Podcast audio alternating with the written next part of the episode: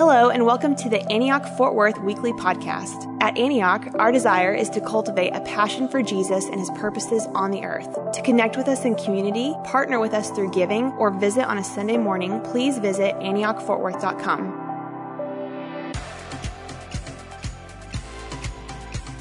Hey, good morning, everybody. It is awesome to be here. I'm Drew, and I love this church. I actually was thinking about it today. I think I've been coming up here for 15 years to teach in different environments and always leave inspired to love Jesus more. And you guys are family, and I always feel that and so grateful for the way you've welcomed me.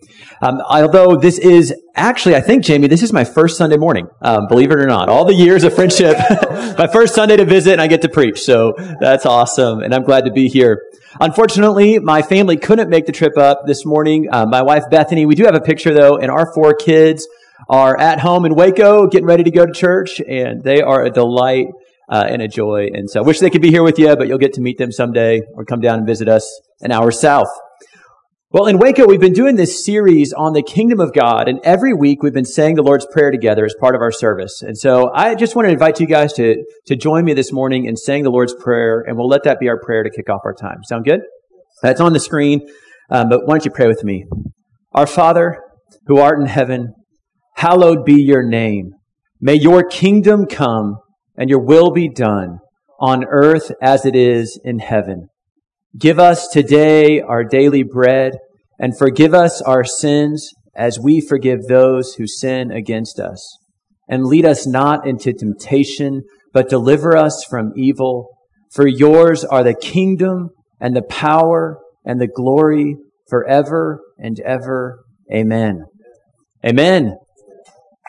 That's a good thing to clap for. Hey, that's what we're going to talk about today is the kingdom of Jesus and what does it mean for us to follow him and his lordship? And in particular, how do we follow Jesus when we are surrounded by the kingdoms, the cultures, and the voices of this world? And maybe if you're living in 2020 in America, that might be relevant for you. I'm just throwing that out there as an option. So how do we follow Jesus in the midst of the voices of this world? See, here's what I know today, and that is every single one of us is being impacted by our surrounding culture. Now, culture itself isn't bad. God created it. He made us for a relationship. And so it's not that it's inherently a bad thing, but like all things, it's marred by sin. And our culture is impacting us, I would say, far more than we realize. And my question this morning that we're going to keep coming back to is, who is shaping you today? Because you are being shaped at a very deep level. So let me maybe explain this uh, with a story. I'm a pretty big football fan. That might be an exaggeration. Like I might be a really, really big football fan. And so this time of year is always exciting for me. Um, I'm married though, and this amazing woman who you met earlier, Bethany, and she grew up in Australia. So American football was not a value in her household. So she loves me. She supports me.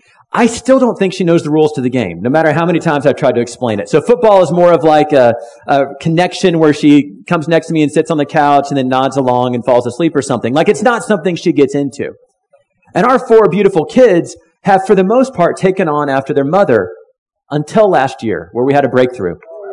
Thank you, Lord. Thank you, Jesus. We're clapping for the kingdom of God and for football this morning. I like you people. And so I'm sitting on the couch now, no boos, but I'm a pretty diehard Baylor fan. I know I'm in the wrong place to say that. So I'm a pretty diehard Baylor fan, and we were having a good year last year. And I'm sitting on the couch watching this game, and my daughter, she comes and sits next to me. And at first, it's like daddy time, you know, we're all snuggly. But then she starts asking me about the rules. And so she doesn't know anything about football, but in the first quarter, she starts picking up on the rules of the game. And in the second quarter, she like mostly knows what's going on. And then in the third quarter, she's starting to get into the football game. And, you know, it's less talking about the rules, more talking about what's happening on the field. And it turns into this amazing football game.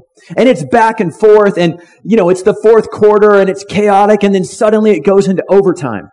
Now, guys, at this point, Baylor was undefeated. I mean, we're talking like conference championship, maybe a playoff berth. All of it's on the line in this overtime game. And my daughter's suddenly awakening to the reality of football. So she's joined with me in our excitement and, and we score and they answer and they score and it's this do or die moment in the football game. Everything's on the line.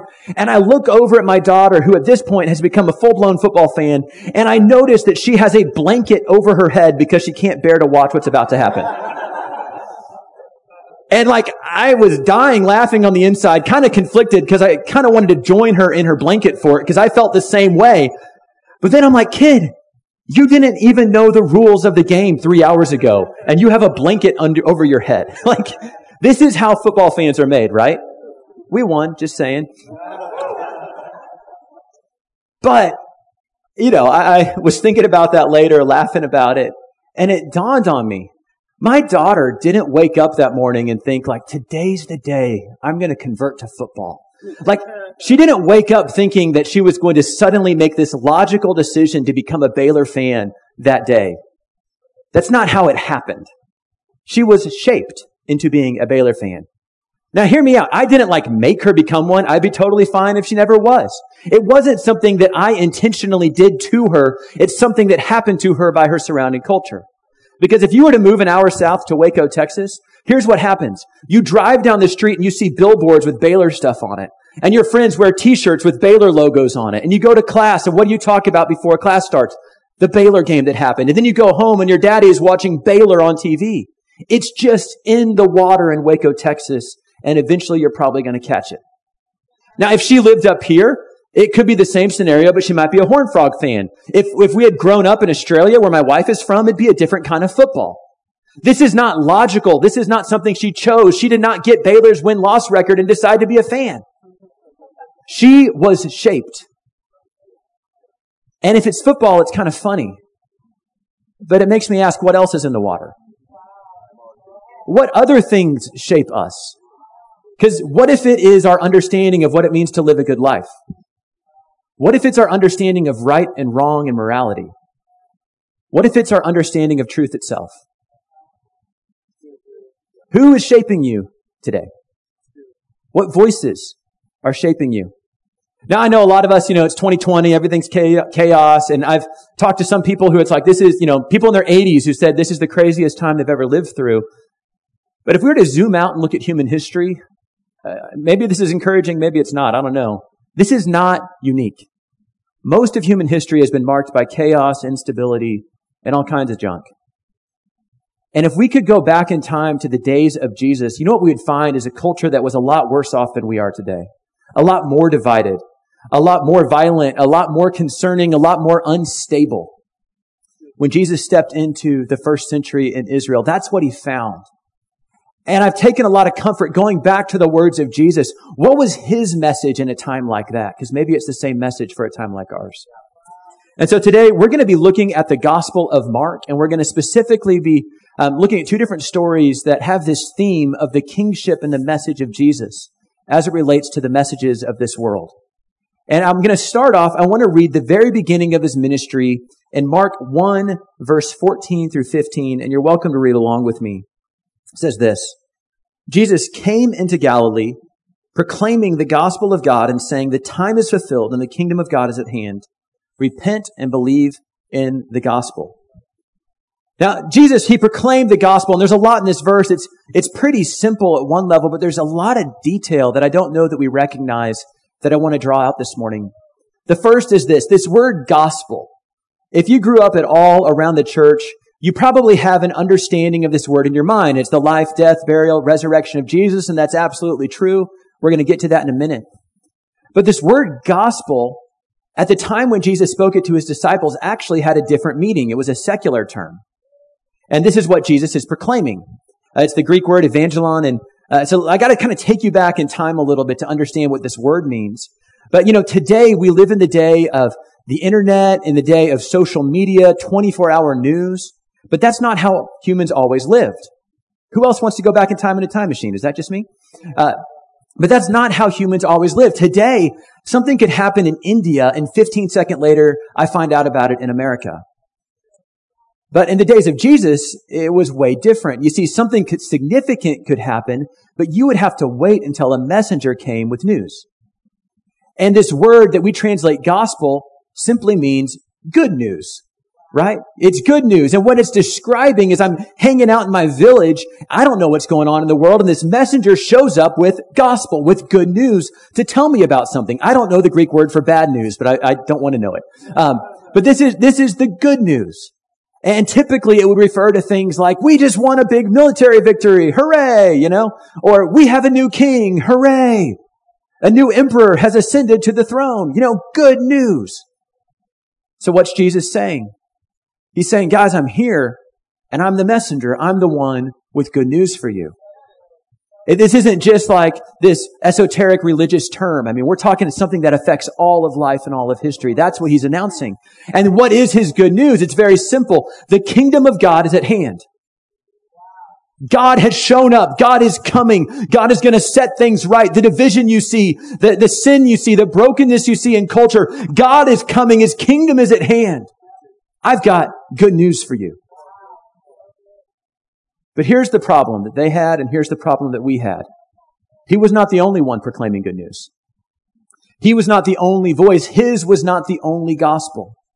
There were other, way more powerful voices at work that had their own version of the gospel in his day. Let me highlight a few of them. First, and the, the strongest by far, were the Romans. The Romans held all the power. And they had this gospel message that said this, join us and we'll give you wealth and peace.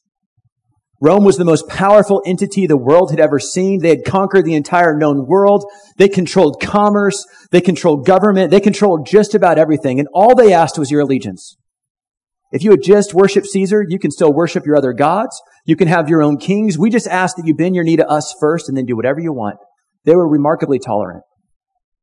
And if you are willing to bend your knee to Rome, then you could have access to power and wealth like the world had never seen. Maybe there's some relevance to us. I'm not sure. And so there was a lot of people in first century Israel. They were drawn to this message and you can understand why. They were drawn to this gospel. Maybe if we just threw our lot in with Rome, that would get us out of the tension that we feel. Well, you also had another voice that was really prominent, and these were the religious leaders. You see them in your Bible, the Pharisees, the Sadducees, the teachers of the law. They were all a little bit different from each other, but they had a similar key message. And their message was very, different than the message of Rome. And theirs was this. No, don't go with Rome, but hold fast to the way of our fathers.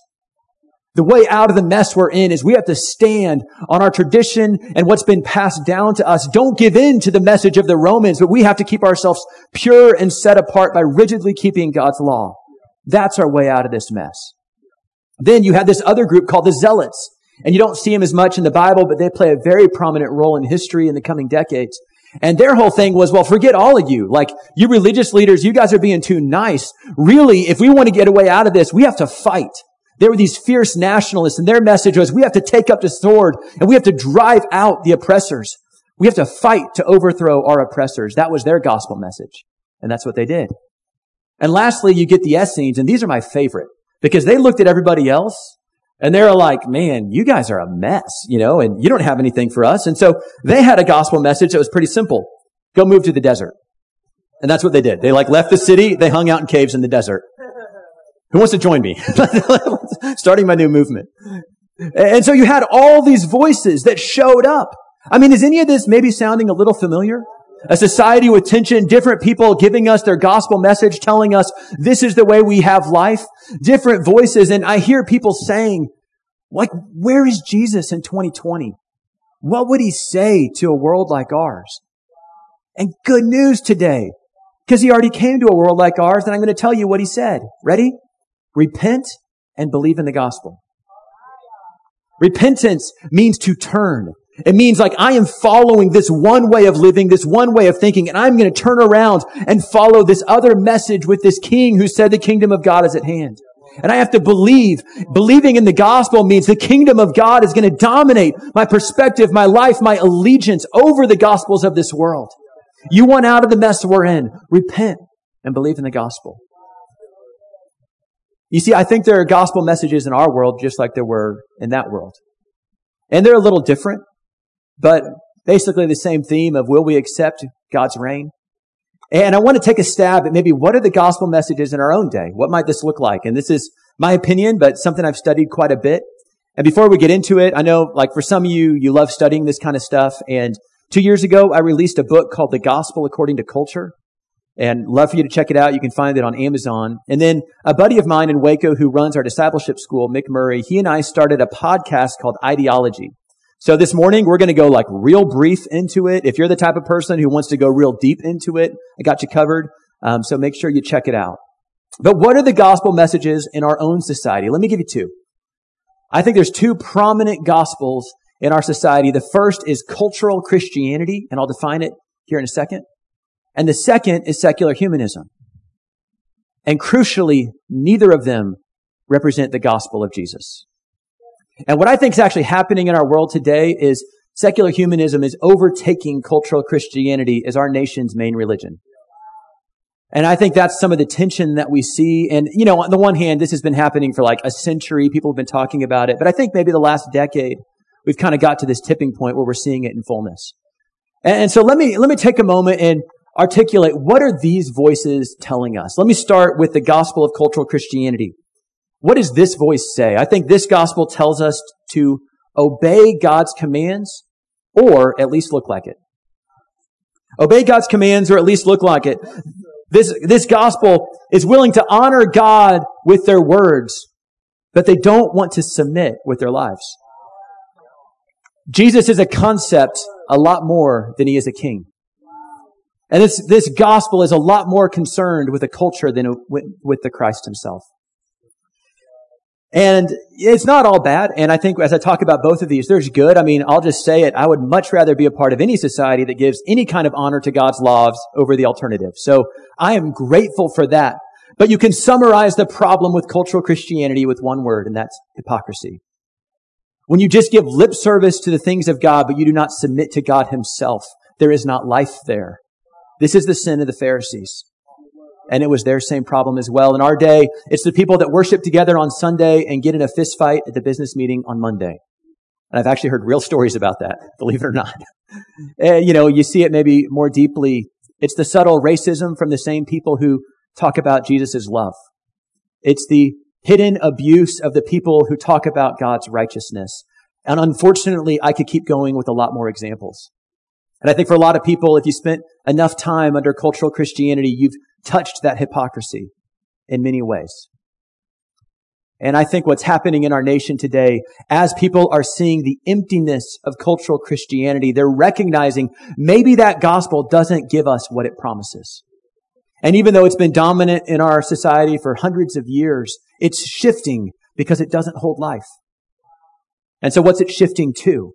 It's shifting to this other gospel, this gospel of secular humanism, which is really different. And let me explain this one. What does this message tell us?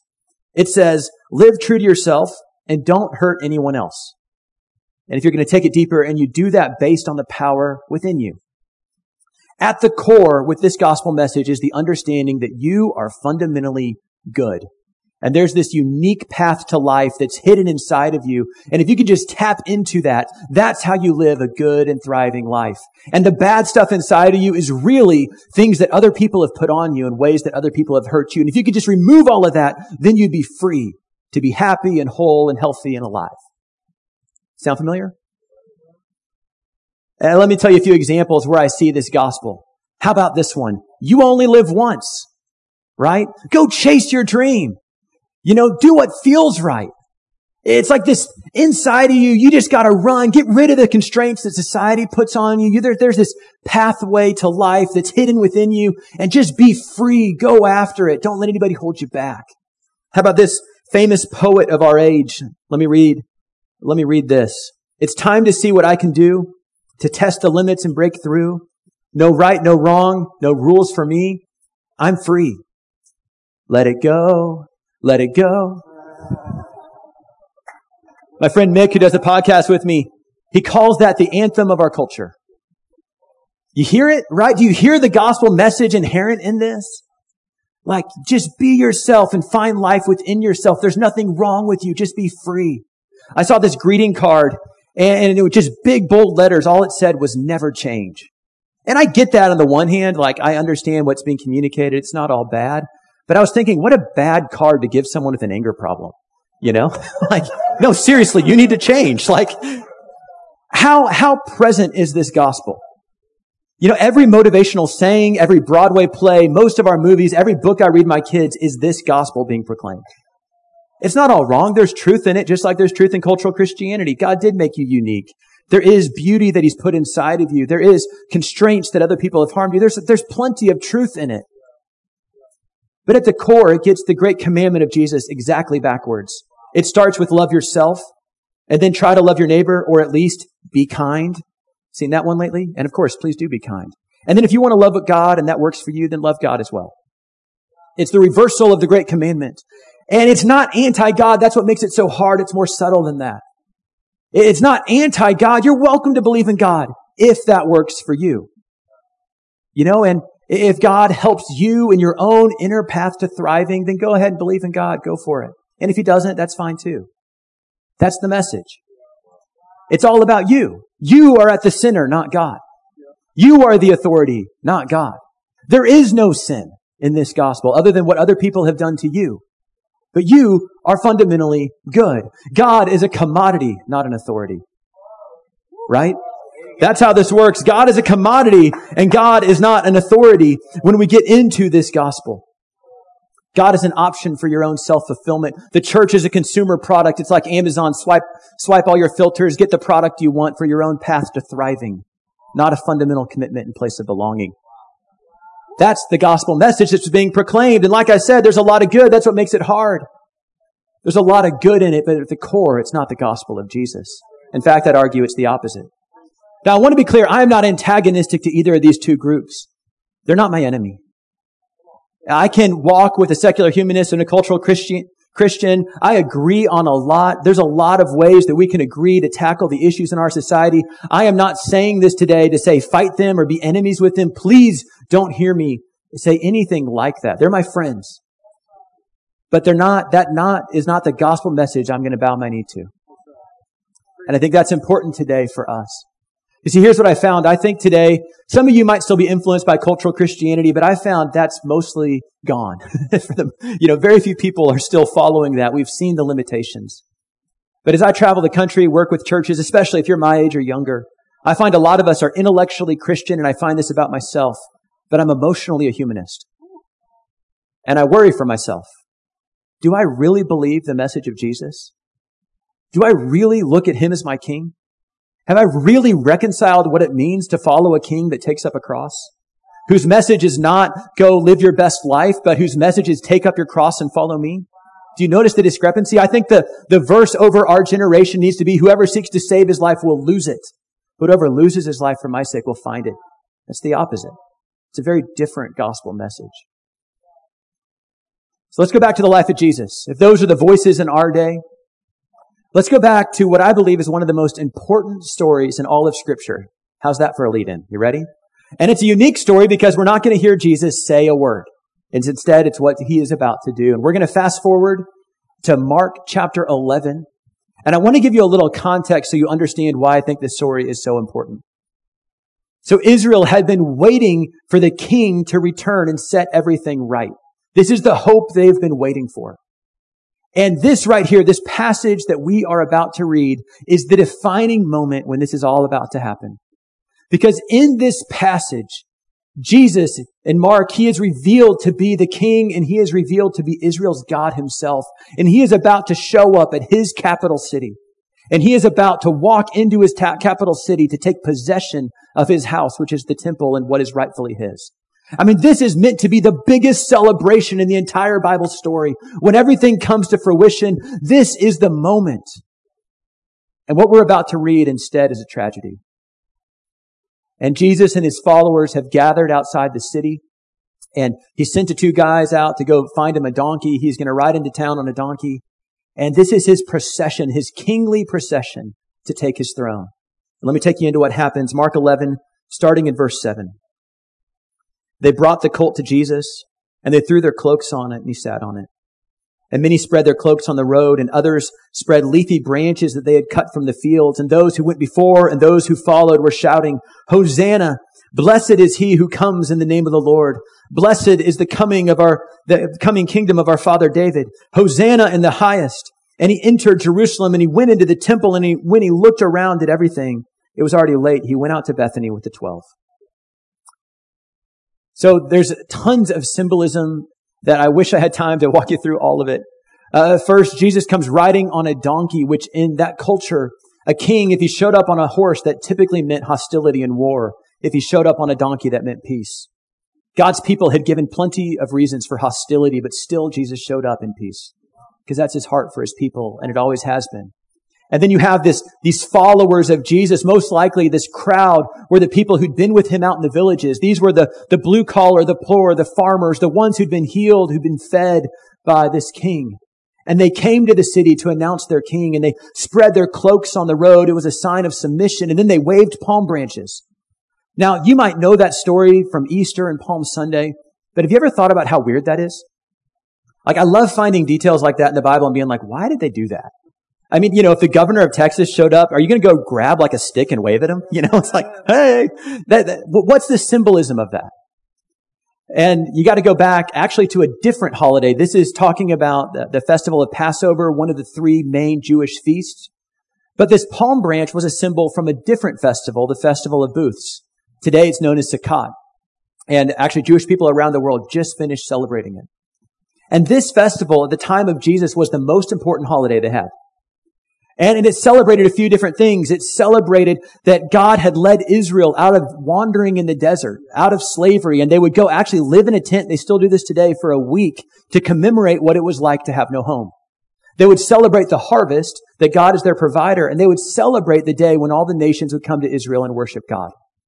And part of this holiday, the priest would lead a crowd of people. They'd have palm branches they would wave. They would go up to the temple and he would pour uh, water on the altar of the temple. And what this symbolized that the life of God would flow from the altar into the desert and that life would come into dead places. And then at night, they would light the temple up with tons of candles to be a beacon of light that the presence of God is light in the darkness. And by the time of Jesus, this holiday had taken on another meaning because people looked at this holiday and they said that we are still not free. And this holiday became almost like a type of resistance. We are not free yet because even though we live in houses, we're still exiles, we're still nomads, we're still in slavery. We need God to come and deliver us. And so when these crowds are waving palm branches, what they're declaring is this is the king who is coming to set us free from the oppression that's over us. It was subversive. It was wild. And if you keep reading this story, what you find is that Jesus goes to his temple and there he is rejected and he spends the night alone outside of the city. What was rightfully his, the noble men that were supposed to welcome him rejected him. And instead, he had to leave his own city. The king came to set his people free, but his people wouldn't listen to him. And if you keep reading Mark, well, you get to the time when Jesus is eventually crucified. And I think it's wild that all those different voices, they join together for one brief moment because they could not handle a guy named Jesus who claimed to be king. And the Romans and the religious leaders partnered together to kill him. And the coronation ceremony in Mark is actually Jesus' crucifixion. The people who were supposed to place a crown on his head, they did. It was just a crown of thorns. The people that were supposed to honor him, they mocked him. They lifted him up, which is what you did with the king, and you presented him to the people. They just lifted him up on a cross with a notice of kingship over his head. And he died alone outside the city. Guys, do you realize how easy it is to miss Jesus with the voices of this world? Our world, I don't care what culture you live in, the cross is always countercultural. There's no room for a king who dies like that. You see, we're taught that power and influence matters. You know, think about this story. It ends exactly like you think it should end. This idealistic pre- preacher comes to town and eventually the power systems kill him, like they always do. There are no fairy tales in the real world, right? It's just that Jesus didn't stay dead. Jesus took the worst of what humanity can bring us he absorbed it and he conquered it, not through human power, but through divine power that conquered the grave. He stepped out of the tomb and he reigns. Do you realize that today Jesus reigns over every other kingdom, over every other voice, over every other gospel? That's what we believe. And I'm so concerned that we get caught up in the wrong gospel message that doesn't lead to life. Right? You know all those other voices that were alive at the time of Jesus? We read about them in history books because they're gone today. They're a chapter in our history book that you slept through in your history class. They're insignificant and they no longer hold power. At the day of Jesus, yeah, they were a big deal and there was controversy and politics and all the same other stuff. There was all the swirling thoughts that we deal with and today it's nothing. And do you know that 2020 is going to be another chapter? In fact, I don't even think it's going to be a chapter. It's going to be a paragraph in somebody else's history book where all the things that we're worried about, just some chapter that some poor kid has to read in history. I don't want to minimize the pain. I understand that it's real. I'm concerned. I'm sobered. I'm worried. I know there's a lot of implications. So please hear me. It's right to feel that. I just want to lift our eyes to something bigger this morning. 2020 is going to be a paragraph in a history book. But guys, Jesus is still going to be the one writing the history book. And he reigns today and that's our hope. Amen? Let me close. I want to read this prayer out of Ephesians and proclaim it over you and then turn it back over to Jamie. And this is Paul and just take what I've shared this morning and have that in mind as I read this over you. Father, today we ask that the God of our Lord Jesus Christ, the glorious Father, may give us the spirit of wisdom and revelation that we may know him better. I pray that the eyes of our heart may be enlightened in order that we may know the hope to which he has called us, the riches of his glorious inheritance in the saints and his incomparably great power for us who believe. That power is like the working of his mighty strength, which he exerted in Christ when he raised him from the dead and seated him at his right hand in the heavenly realms. Far above all rule and authority, power and dominion and every title that can be given, not only in the present age, but also in the one to come. And God placed all things under his feet and appointed him to be head over everything for the church, which is his body, the fullness of him who fills everything in every way. Jesus, thank you that today you are not intimidated. You're not concerned. You're not challenged by the gospel voices of our world any more than you've been by any other kingdom that's come or gone. And I pray over every one of us, Lord, lift our eyes up to see you for who you really are, your kingdom for what it really is. And Lord, help us in the midst of voices that seek to shape us, that seek to lead us, that seek to tell us the way to life. Lord, help us to lift our eyes to the King who comes in on a donkey with peace, the King who's willing to go to the cross, the King who's altogether different. And it's our confession as your church today that you are the head of the church that you alone have the words of life, that yours is the kingdom and the power and the glory forever and ever. Amen. All right. Let's uh let's stand up, you guys. Just let's respond. Just we're gonna take a minute. We got got a little time and at home, just want to encourage you to stand up as well in your homes, wherever you're watching this, and let's just respond to the Lord. Man, I you know, there's like I leaned over to Kim, I was like, this is anointed this is a word for us right now, you know, and so uh, just Father, in the name of Jesus, I just want to, just wherever we're at in life, however we're hearing what's going on, I pray that the truth of the gospel of King Jesus, the authority of King Jesus, would touch our hearts, our minds, our situations.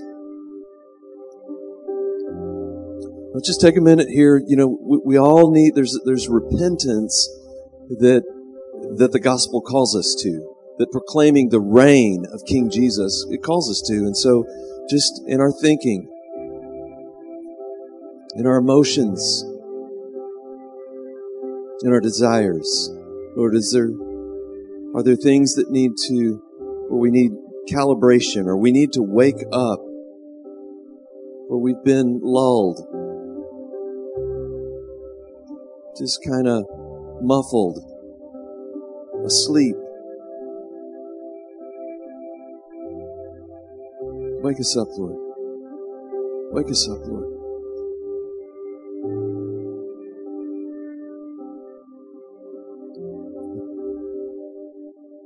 Father, just want to pray specifically into the, just these two messages that is so common for us to hear, or just kind of culturally going through the motions. Have mercy. Save us, Lord, from cultural Christianity. That it would be real for us to bow our knee to you and to follow you.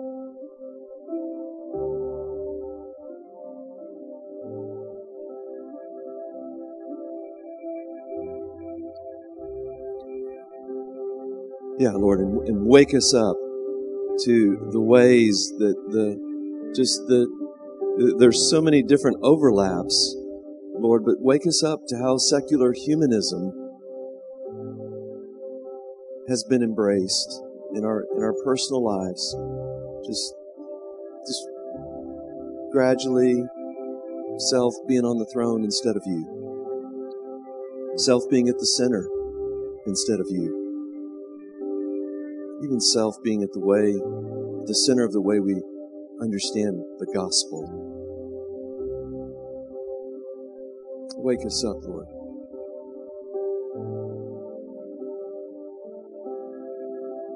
And if you came with somebody, just uh, place a hand on their shoulder appropriately. And uh, yeah, let's just just speak a blessing of, of waking up to the truth of the gospel of King Jesus.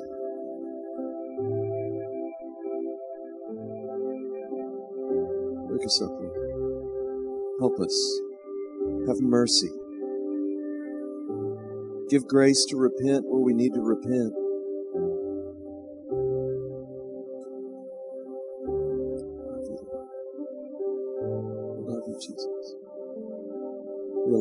To you today.